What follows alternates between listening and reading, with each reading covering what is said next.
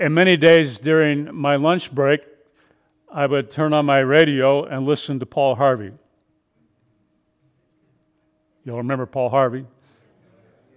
I think he had a 15 minute uh, thing at, at noon, and I always enjoyed that. But he also had that segment that he, that he did, um, I believe, beginning in 1976 all the way to um, 2008, um, where his son wrote the segment, but nobody could deliver it like Paul Harvey Sr. But Paul Harvey Jr., I read, is the one who put all of those and the rest of the story together. And now you know the rest of the story.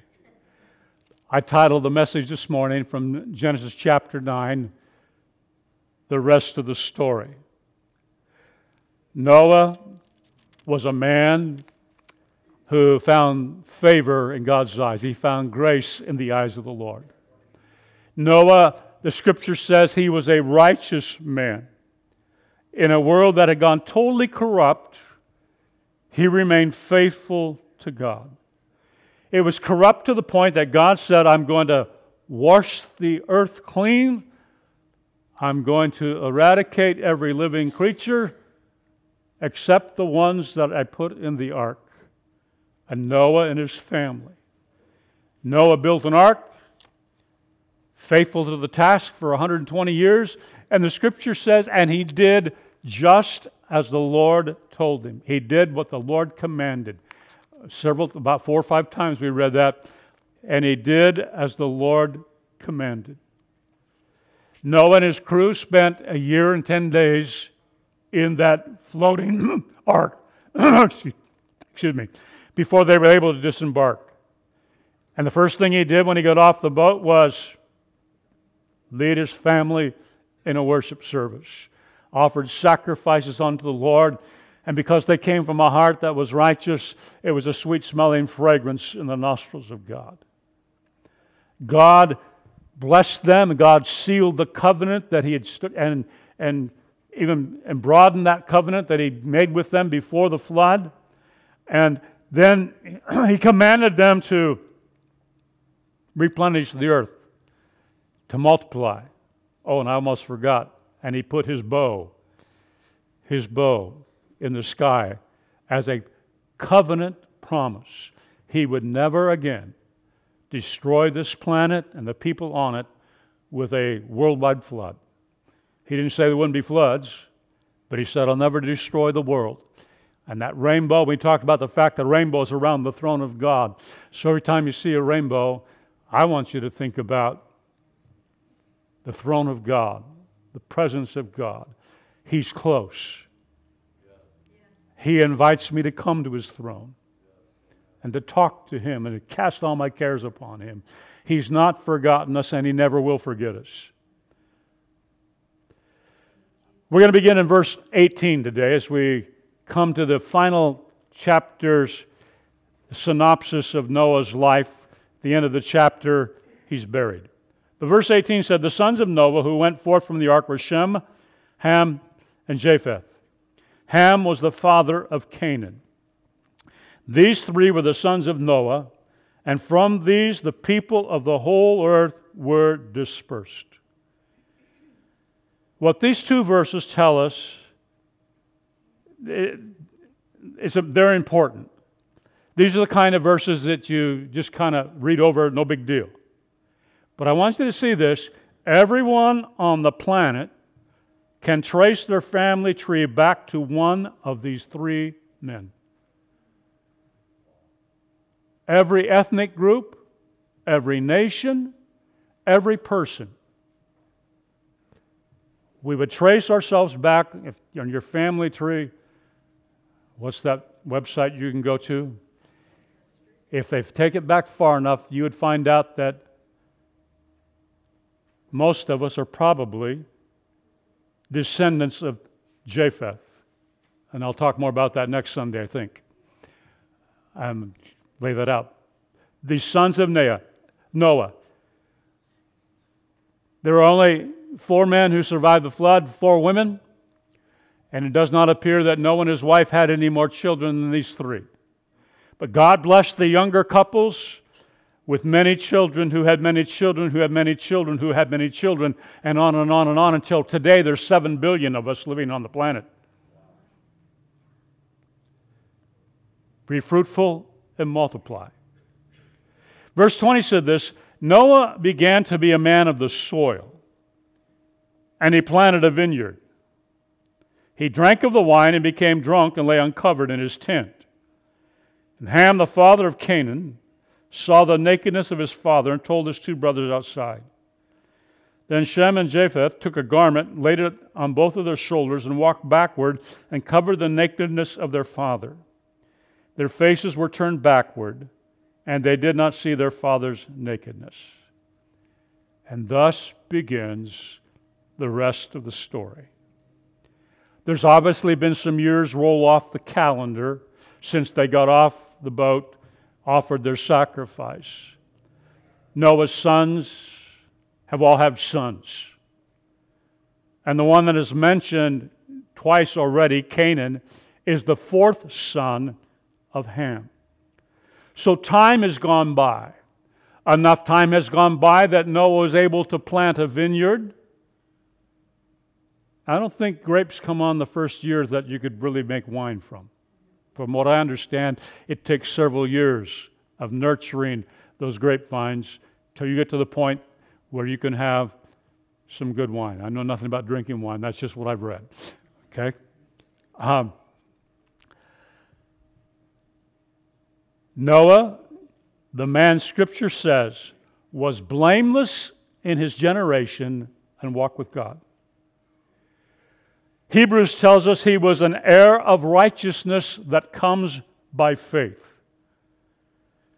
The story of building the ark tells us three times that Noah did exactly as the Lord commanded him. He was the most righteous man of his day. So much that God preserved him and his family from the devastating judgment that was meted out on every living and breathing creature. But now we see the hero of our story. Noah was passed out drunk and naked. He was passed out drunk and naked. Now, I've been in church a few days.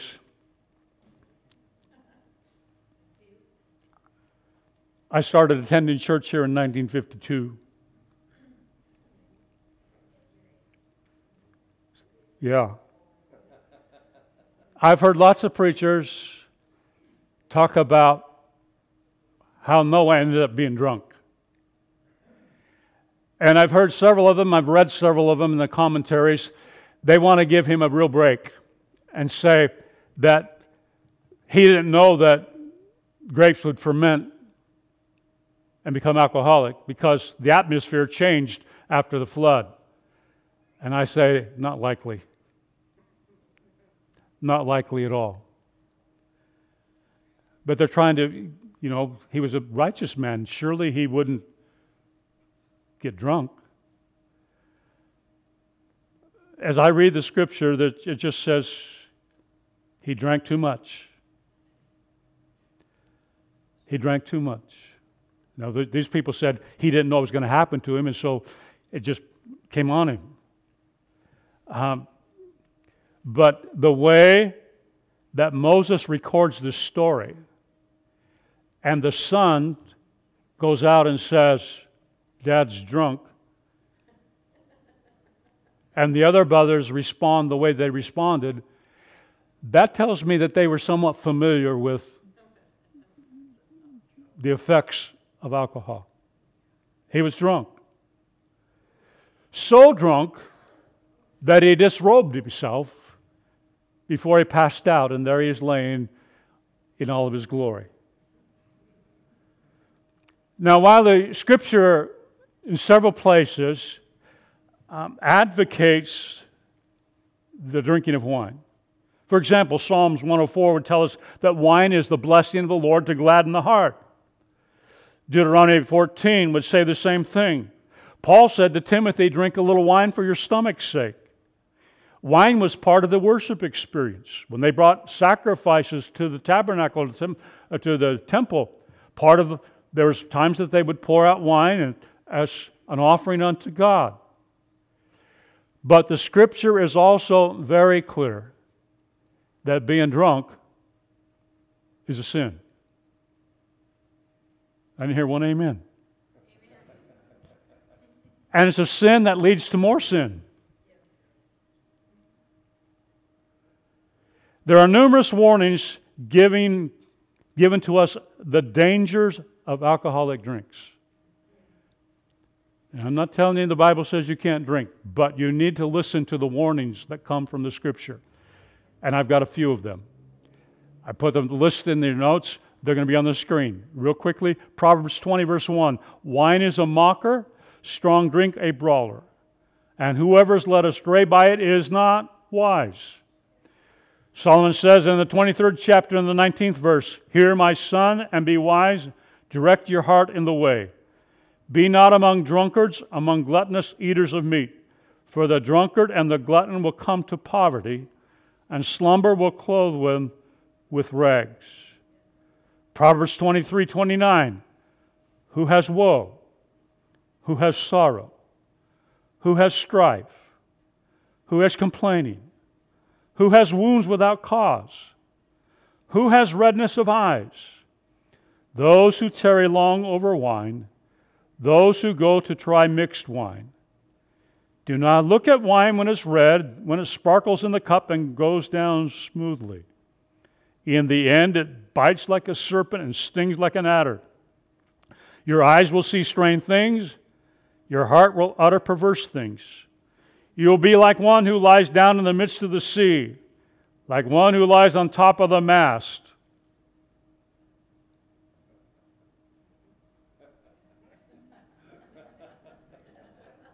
They struck me, you will say, but I was not hurt. They beat me, but I did not feel it. When shall I awake? I must have another drink. I won't ask anybody to raise your hand if you've ever been on top of the mast and saying what happened. I think I'll have another drink. Isaiah 5:11 Woe to those who rise early in the morning, that they may run after strong drink, who tarry late in the evening as wine inflames them. Romans 13 13, let us walk properly as in the daytime, not in orgies and drunkenness, not in sexual immorality and sensuality, not in quarreling and jealousy. In 1 Corinthians chapter 6, there's a list of people who will not make it into heaven nor thieves, nor the greedy, nor the drunkards, nor revilers, nor used car salesmen will inherit the kingdom of God. Ephesians 5:18 says, "And do not get drunk with wine, for that is debauchery, but be filled with the Spirit." There are a couple more uh, verses in the Old Testament that, that kind of agree with Moses being drunk and naked. Lamentations 4.21 says, Rejoice and be glad, O daughter of Edom, you who dwell in the land of Uz. But to you also the cup shall pass. You shall become drunk and strip yourself. Habakkuk 2.15, Woe to him who makes his neighbors drink. You pour out wrath and make them drunk in order to gaze at their nakedness. Again, I won't ask anybody to raise hands or say anything, but how many stupid things have people done when they're drunk?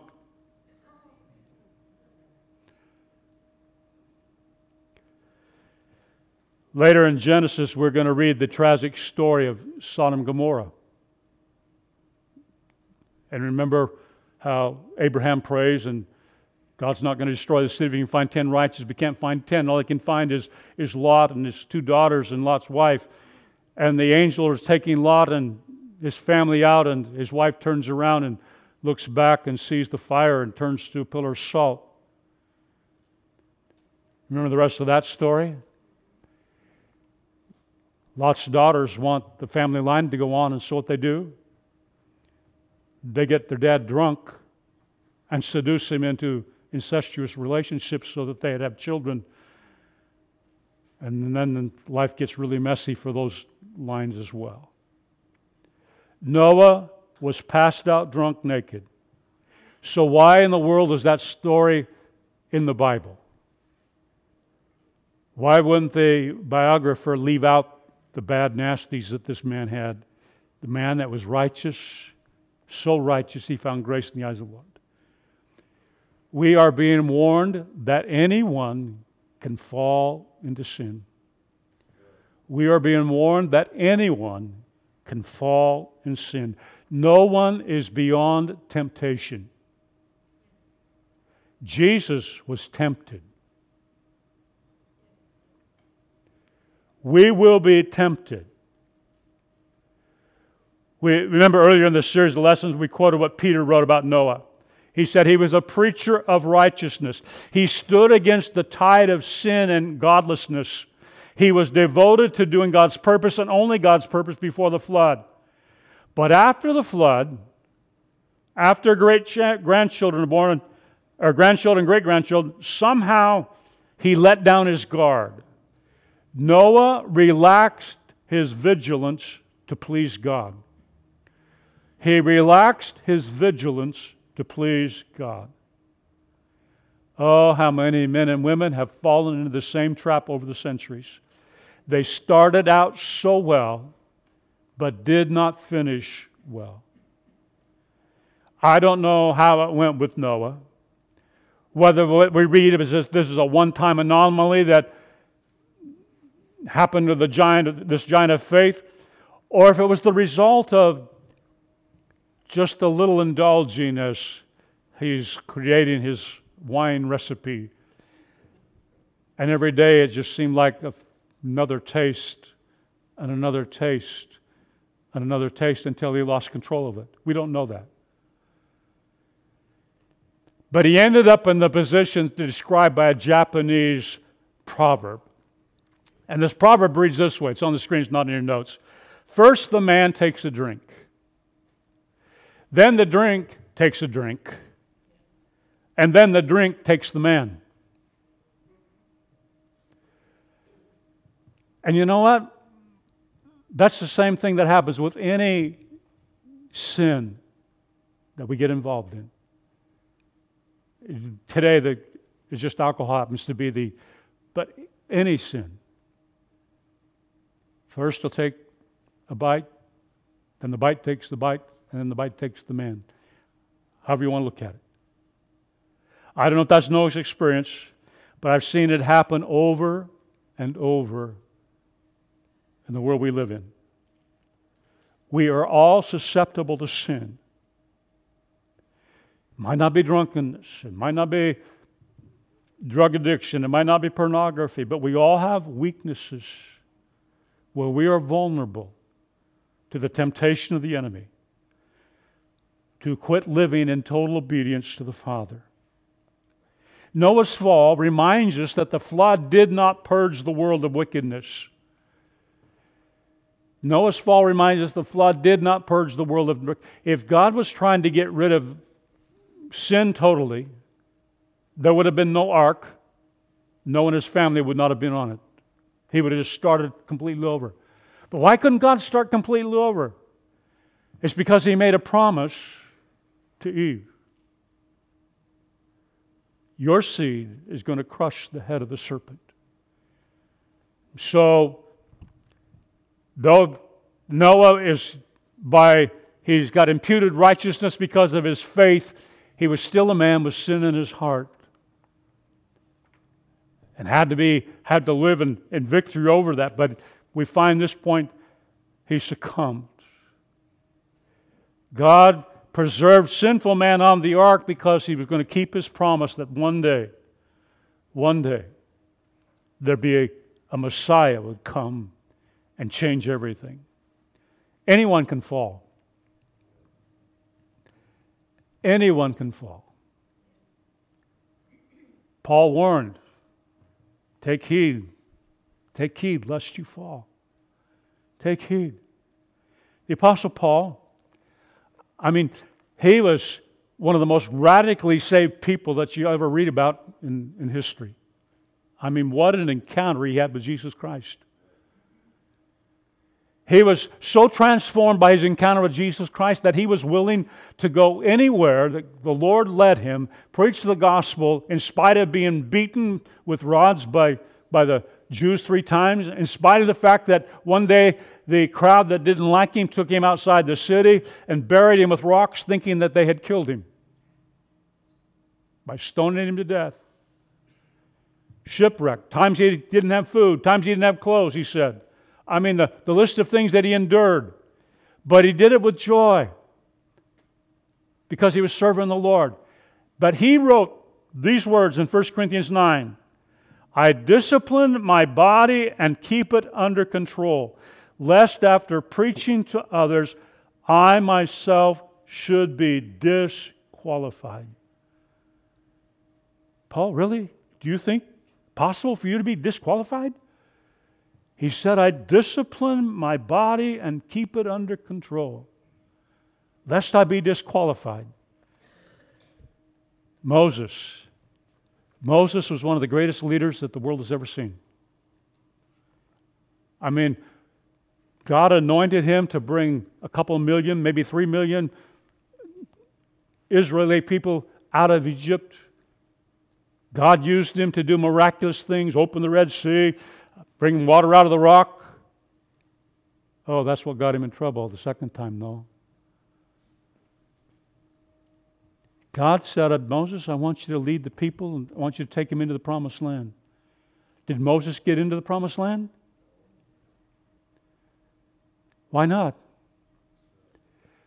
Because the second time they ran out of water, and God said to him, Go speak to the rock.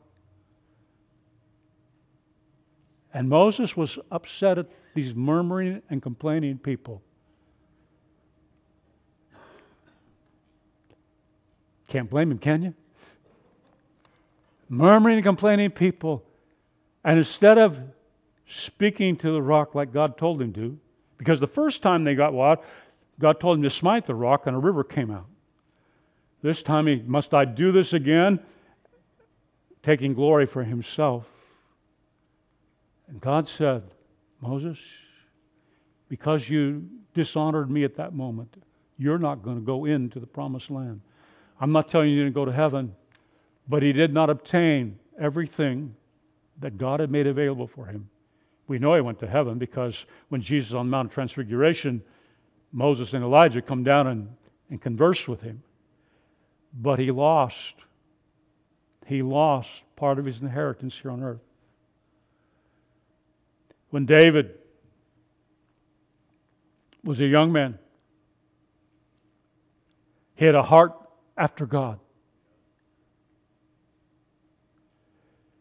But when he got mature in his 50s, so scholars say, one day he decided, I'm not going to go to war like kings go to war. I'm just going to hang out at home. You remember, that's when he made the mistake of looking into the neighbor's yard and kept looking and kept looking until he beckons the neighbor's wife to come and have a one night stand. She ends up pregnant. He ends up having her husband eliminated because he wouldn't go have a conjugal visit with his wife. God forgave him, but the consequences for his family devastating. And those consequences went on and on and on. His children killing one another, raping one another. It was an ugly scene, a result of his sin. Solomon, when he started out, Lord, I need wisdom. God gave him wisdom, God gave him riches, God gave him power, God gave him everything because he asked for wisdom. And the wisest man became stupid and went looking for satisfaction someplace else in his old age. Be careful. Anyone can fall. This story reminds us we all do sin.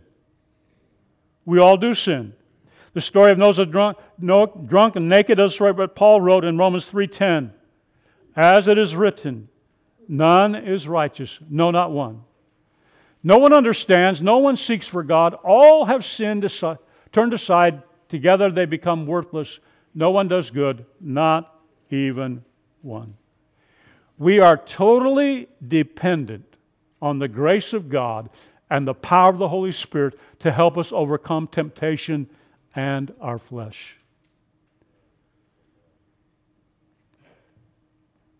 The Lord told Paul to write that there's no temptation that'll come upon you which is such as common to man, but God will provide a way out. I am dependent upon the grace of God and the Holy Spirit to help me overcome those temptations and find the way out when they come, because we will be tempted. Because we have an enemy who wants to steal our joy, wants to steal our salvation, as it were. So, the story is in the scripture to remind us we're vulnerable. We're vulnerable. Remember, we could be like the Apostle Peter when he's in the upper room with Jesus. We've all had, or most of us have had some kind of spiritual experience, and, and one day I'm going to serve Jesus all the days of my life. I'll never turn back. Remember, he said to Jesus, when Jesus said, You're all going to turn away from me tonight. No, no, no, never. I'll die for you. I'll die for you. Jesus said, No, three times before the rooster crows, but I'm praying for you.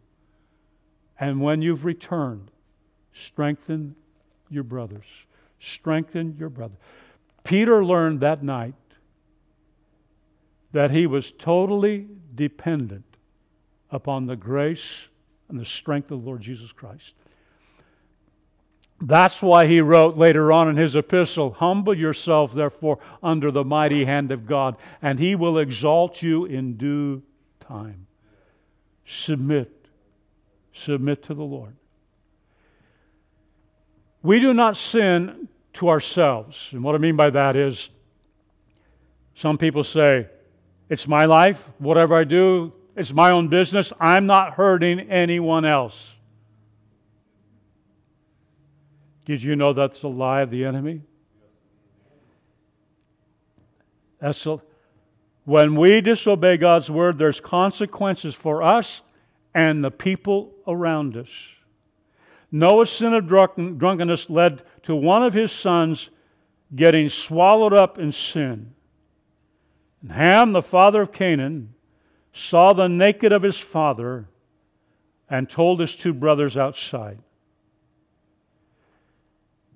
Ham disrespected his father. We have no details to this part of the story. We don't know why he bothered to be entering his father's tent. We don't know if he'd been watching his father drink this wine and was concerned about him. We don't know if he asked permission to enter the tent and there was no response, and so he just opened the flap and went in. What we do know is that he saw his father laying there totally naked. And for some reason, he found it funny. And instead of being embarrassed by what he saw, he thought it would be a good thing for his brothers to see the same thing so that they could make fun of their father. Now we know that God's intention for the family is children, honor your father and mother. The first command with a promise that it might go well with you and that you have long life. Instead of covering his father's sin, Ham endeavored to expose it more. What I want you to see is Noah's sin led to Ham's sin. Because Noah got drunk, threw away his clothes, passed out. His son saw him, and instead of doing the righteous thing, he compounded the sin by sinning himself.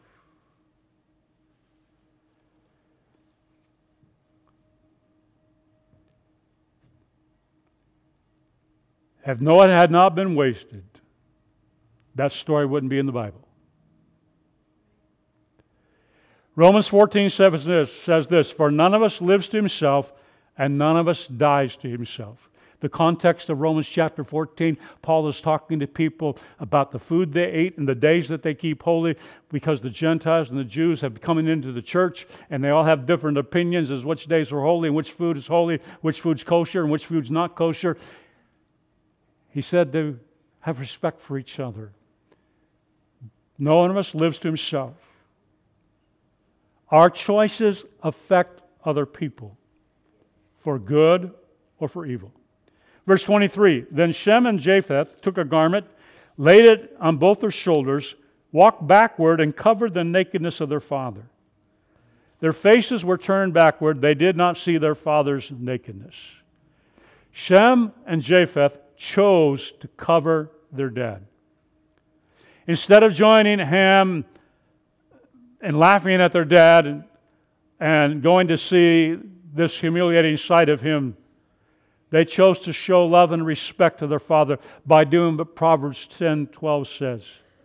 Hatred stirs up strife, but love covers. But you don't know what they did. Hatred stirs up strife, but love covers all offenses. Peter wrote in his letter, 1 Peter 4 8, above all, keep loving one another earnestly, since love covers a multitude of sins. What God wants us to know about this moment in Noah's life, where he'd failed to live out his righteousness, was how his sons handled the situation. Ham handled it absolutely wrong. Shem and Japheth took a garment. I don't know, maybe it was the garment that Ham brought out and said, Look what dad's clothes here. Maybe they took this, and, but they put it on their shoulders and they walked backwards past the mat he was laying on, the bed he was laying on, whatever, and then they dropped it on their father. Moses said they made sure they did not see their father's nakedness. Proverbs 17 9 said this Whoever covers an offense seeks love, but he who repeats a matter separates close friends. Proverbs 12 16 A fool's wrath is presently known, but a prudent man covereth shame. Here's the thing about love, a few things about love. Love does not cleanse sin. It doesn't cleanse sin. Only the blood of Jesus can cleanse sin. 1 John chapter 1 verse 7. If we walk in the light as he is in the light, we have fellowship with one another, and the blood of Jesus Christ his son cleanses us from all sin. Love does not cleanse sin, nor does love condone sin. Love does not condone sin. Love wants God's very best for everyone. Love covers instead of going around and broadcasting someone's sinful acts and sinful nature. If we see someone doing what is sin, what is the proper response? What is the biblical response? Get on Facebook and tell everybody. No. Galatians chapter 6 Brothers, if anyone is caught in any transgression, you who are spiritual should restore him in a spirit of gentleness. And don't miss this part. Keep watch on yourself, lest you too be tempted. Bear one another's burdens, and so fulfill the law of Christ. What is the law of Christ? John 13, 34 and 35. A new commandment I give you that you love one another just as I have loved you. You are also to love one another. By this, all people will know that you're my disciples if you have love one for another.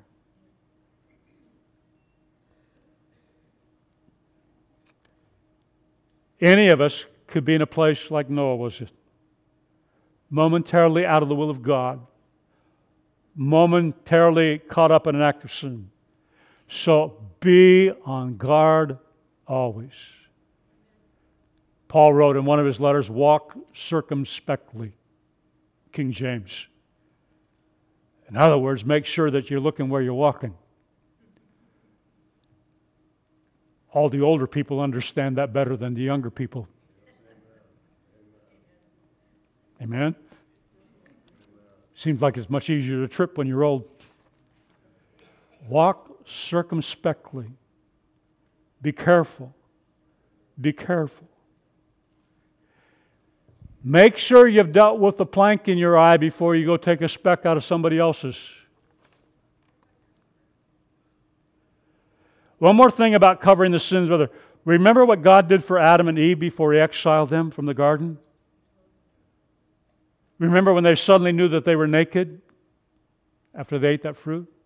Genesis 3:21 And the Lord God made for Adam and for his wife garments of skin and clothed them. Garments of skin and clothed them. Shem and Japheth now clothed their father. They made sure to cover him. In Ham and then Jem, Shem and Japheth, we see two groups of people who make up the population of the world today. One group of people who are cursed because their sins lay uncovered. The second group of people are those the psalmist wrote about in Psalms 32 1. Blessed is the one whose transgression is forgiven, whose sin is covered. Blessed is the one whose transgression is forgiven, whose sin is covered. Do you know that your sins have been covered by the blood of Jesus Christ this morning?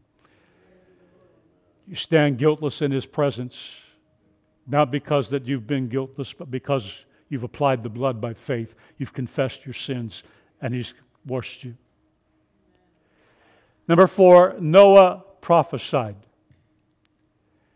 He had a bad moment, but it wasn't the end. The Spirit of the Lord came upon him, and he prophesied. Verse 24 When Noah awoke from his wine and knew what his youngest son had done to him, now we're missing part of the story. We don't know who told. But he said, Cursed be Canaan, a servant of servants shall he be to his brothers.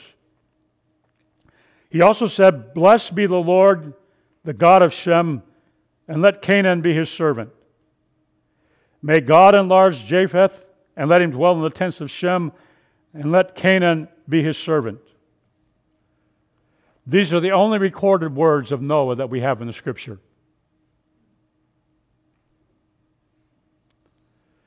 And they seem to be in response to the message he received about what Ham had done in ridiculing him while he was passed out from wine. His first recorded, his only recorded words are prophecy. Noah cursed Ham's son Canaan. Noah declared Canaan, Ham's youngest son, will be the servant to his brothers. As why Canaan was cursed instead of Ham is a mystery that many scholars have created many explanations for. I read too many for me to list to you today, this past week, and I can't tell you which one may be correct. What I can tell you this is that Canaan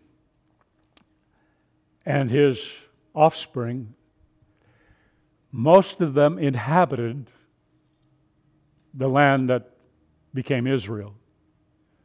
It was the land of Canaan that God told Abram to go to, and I'll give you this land. The Canaanites became the enemies of the family of Shem. Abram was born of Shem's line. And God gave that land, and He said, When you go in there, I want you to totally wipe out the Canaanites. Wipe them out. Why would they do that? Well, if you read Leviticus 18, God is telling the Israelites, you don't do these things, things that the Canaanite people were doing. Sexual immorality in every form, idol worship, the sacrificing of their children to their man made gods. Perhaps God has Noah curse Canaan because God knows the future. Some believe that Canaan was already showing Ham two or three times over a sinful nature. But whatever, God in His sovereignty spoke these words against Canaan You'll be a servant to Shem and to Jephthah, these other brothers.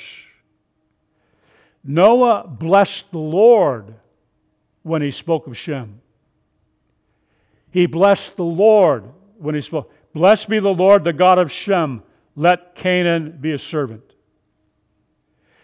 Now, whether Noah realized it or not, seems to me the Lord filled his mouth with a prophetic word regarding God's covenant of redemption that he made with Adam and Eve, then again with Noah, then Abraham, and finally fulfilled in Jesus, the righteous one. It was to Shem's family, as I said a moment ago, that Abraham was born. It was to Abraham that God said, I will make you the father of a great nation. And it was from Abraham's family tree that Jesus was born and created and sealed the new and final covenant. Blessed be the Lord, the God of Shem because through Shem's family, God was going to reveal himself to the whole world. Remember, God said to Abraham, Through your seed, I'm going to bless the whole world.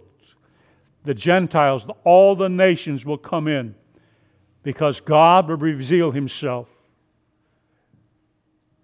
John 1:14 and the word became flesh and dwelt among us. And we have seen his glory, the glory of the only Son from the Father, full of grace and truth. But if you back up two verses, it says this But to all who received him, who believed in his name, he gave the right to become the children of God. To all, whether you be Greek, Jew, or any other kind of Gentile that you want to talk about, male or female, bond, servant, or free, all who receive him become the children of God. Canaan was cursed as a result of Ham's sin. When the Israelites, centuries later, crossed the Jordan River to go into the land of Canaan and claim their inheritance, by God's command, they were to eliminate the Canaanite people. Remember the first city? What was the name of the city? It was Jericho.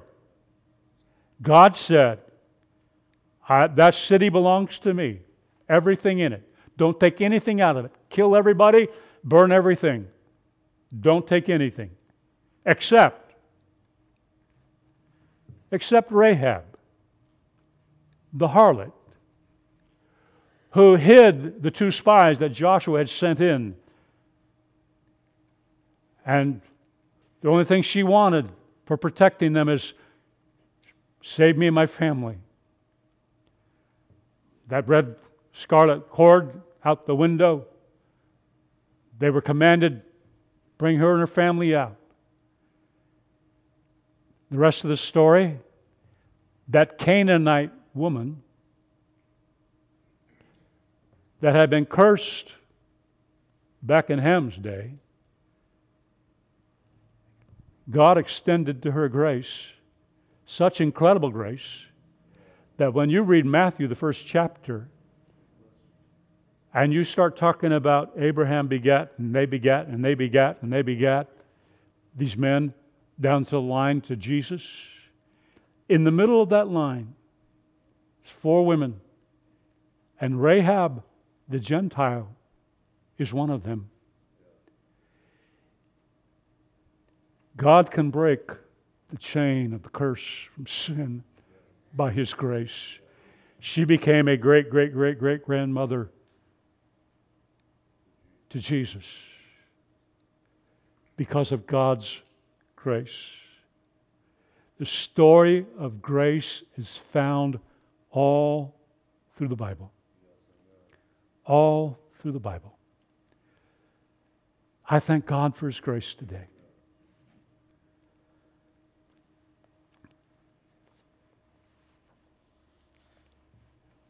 In New York, there's an airport named LaGuardia, named after the mayor LaGuardia back in the 1930s.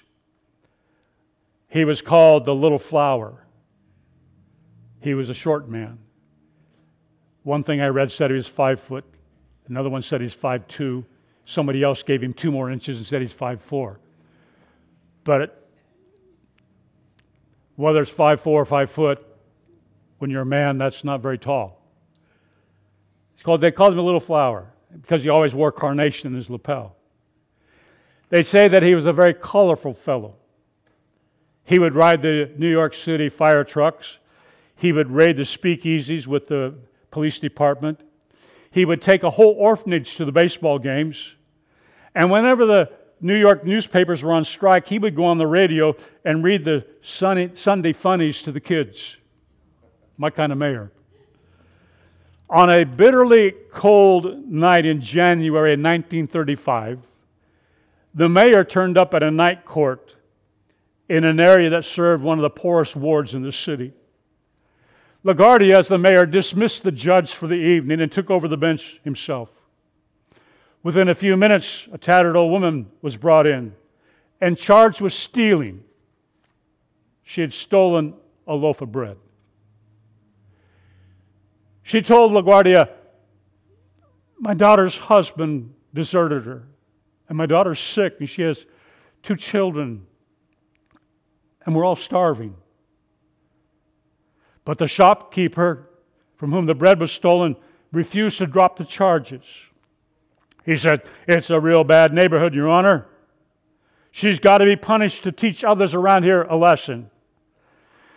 LaGuardia sighed turned to the woman and said, I have to punish you. The law makes no exceptions $10 or 10 days in jail.